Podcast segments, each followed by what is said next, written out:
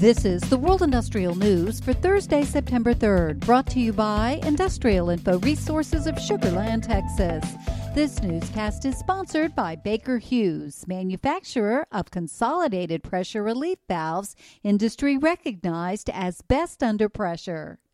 U.S. refineries have reduced their operation in some cases to record lows as demand for petroleum products, particularly motor gasoline, remains weak amid the COVID 19 pandemic.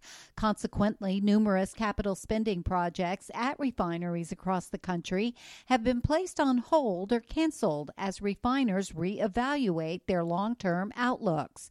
Industrial Info is tracking about $3.8 billion worth of U.S. refineries refining projects that have been eliminated or indefinitely placed on hold since the beginning of April, including more than $670 million worth in which COVID 19 was specifically named as the reason.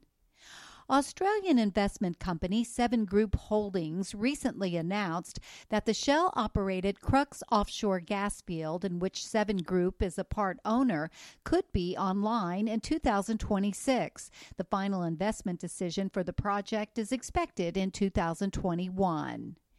Industrial Info is tracking seven propane dehydrogenation unit projects worth $8.8 billion in South Korea.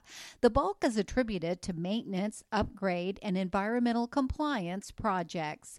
And Industrial Info is also tracking 90 projects worth more than $20 billion in Africa that are expected to kick off in fourth quarter 2020. Seven are for terminals, 16 are for pipelines, and 67 for production. For details on these and other breaking news, read the full stories at www.industrialinfo.com. I'm Peggy Tuck, reporting for Industrial Info News.